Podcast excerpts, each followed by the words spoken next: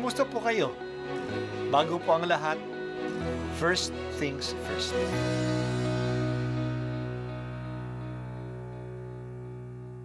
Good morning po. Sinisimulan po natin ngayon ang first things first. At dito po, tinatalakay natin sa unang bahagi ng umaga natin ay ang first readings na binabasa po sa banal na misa. Ito pong tinatalakay natin kasi madalas po kasi marami na tayong alam tungkol sa gospel readings. Pero konti po ang nagsasalita sa first readings. Pero ang first readings, bahagi din po yan ng Biblia, ng banal na kasulatan. Kaya susubaybayan po natin ang mga first readings, basahin po natin at kuminsan kailangan ng basahin ng dalawa o tatlong beses bago maintindihan kasi hindi po tayo sa familiar sa mga istorya at sa mga kaisipan na tinatalakay dito. Ang pagbasa mula sa aklat ni Propeta Daniel Panginoon, dakila at makapangyarihang Diyos na laging tapat sa umiibig sa iyo at sumusunod sa iyong mga utos, nagkasala po kami. Nagpakasama kami at sumuway sa iyong mga tuntunin at kautusan.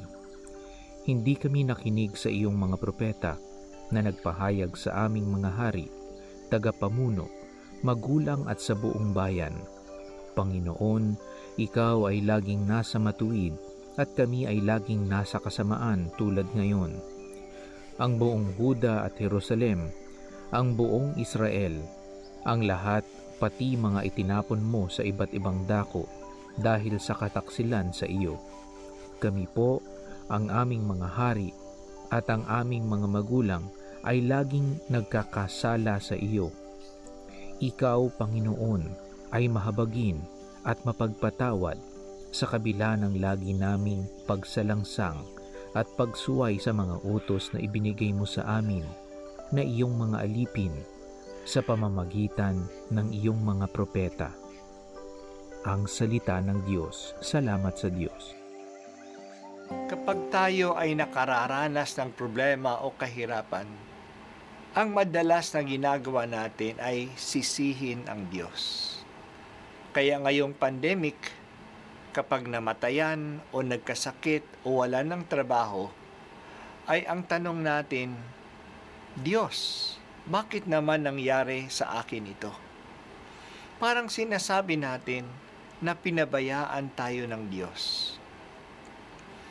Iba ang itinuturo sa atin sa Biblia.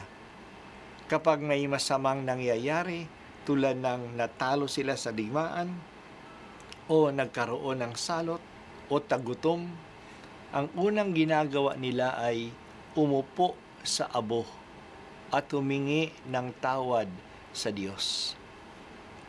Hindi nila sinasabi na ang Diyos ang hindi makatarungan o kaya pabaya. Tumitingin sila sa kanilang sarili at humihingi ng tawad sa kanilang pagkakasala. Ang ganitong pakikitungo sa Diyos ay matatagpuan natin sa panalangin ni Daniel na ati sa ating pagbasa ngayong araw. Si Daniel ay isa sa mga pinatapon sa Babylonia pagkatapos na sirain ang Jerusalem at ang kanilang templo ng mga taga-Babylonia.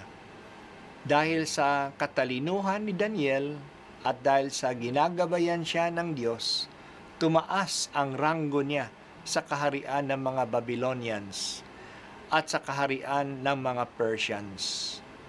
Minsan, pinagninilay-nilaya ni Daniel, ano ba ang kahulugan ng pitong linggo ng mga taon na tinutukoy ni Propeta Jeremias na magdurusa ang Jerusalem?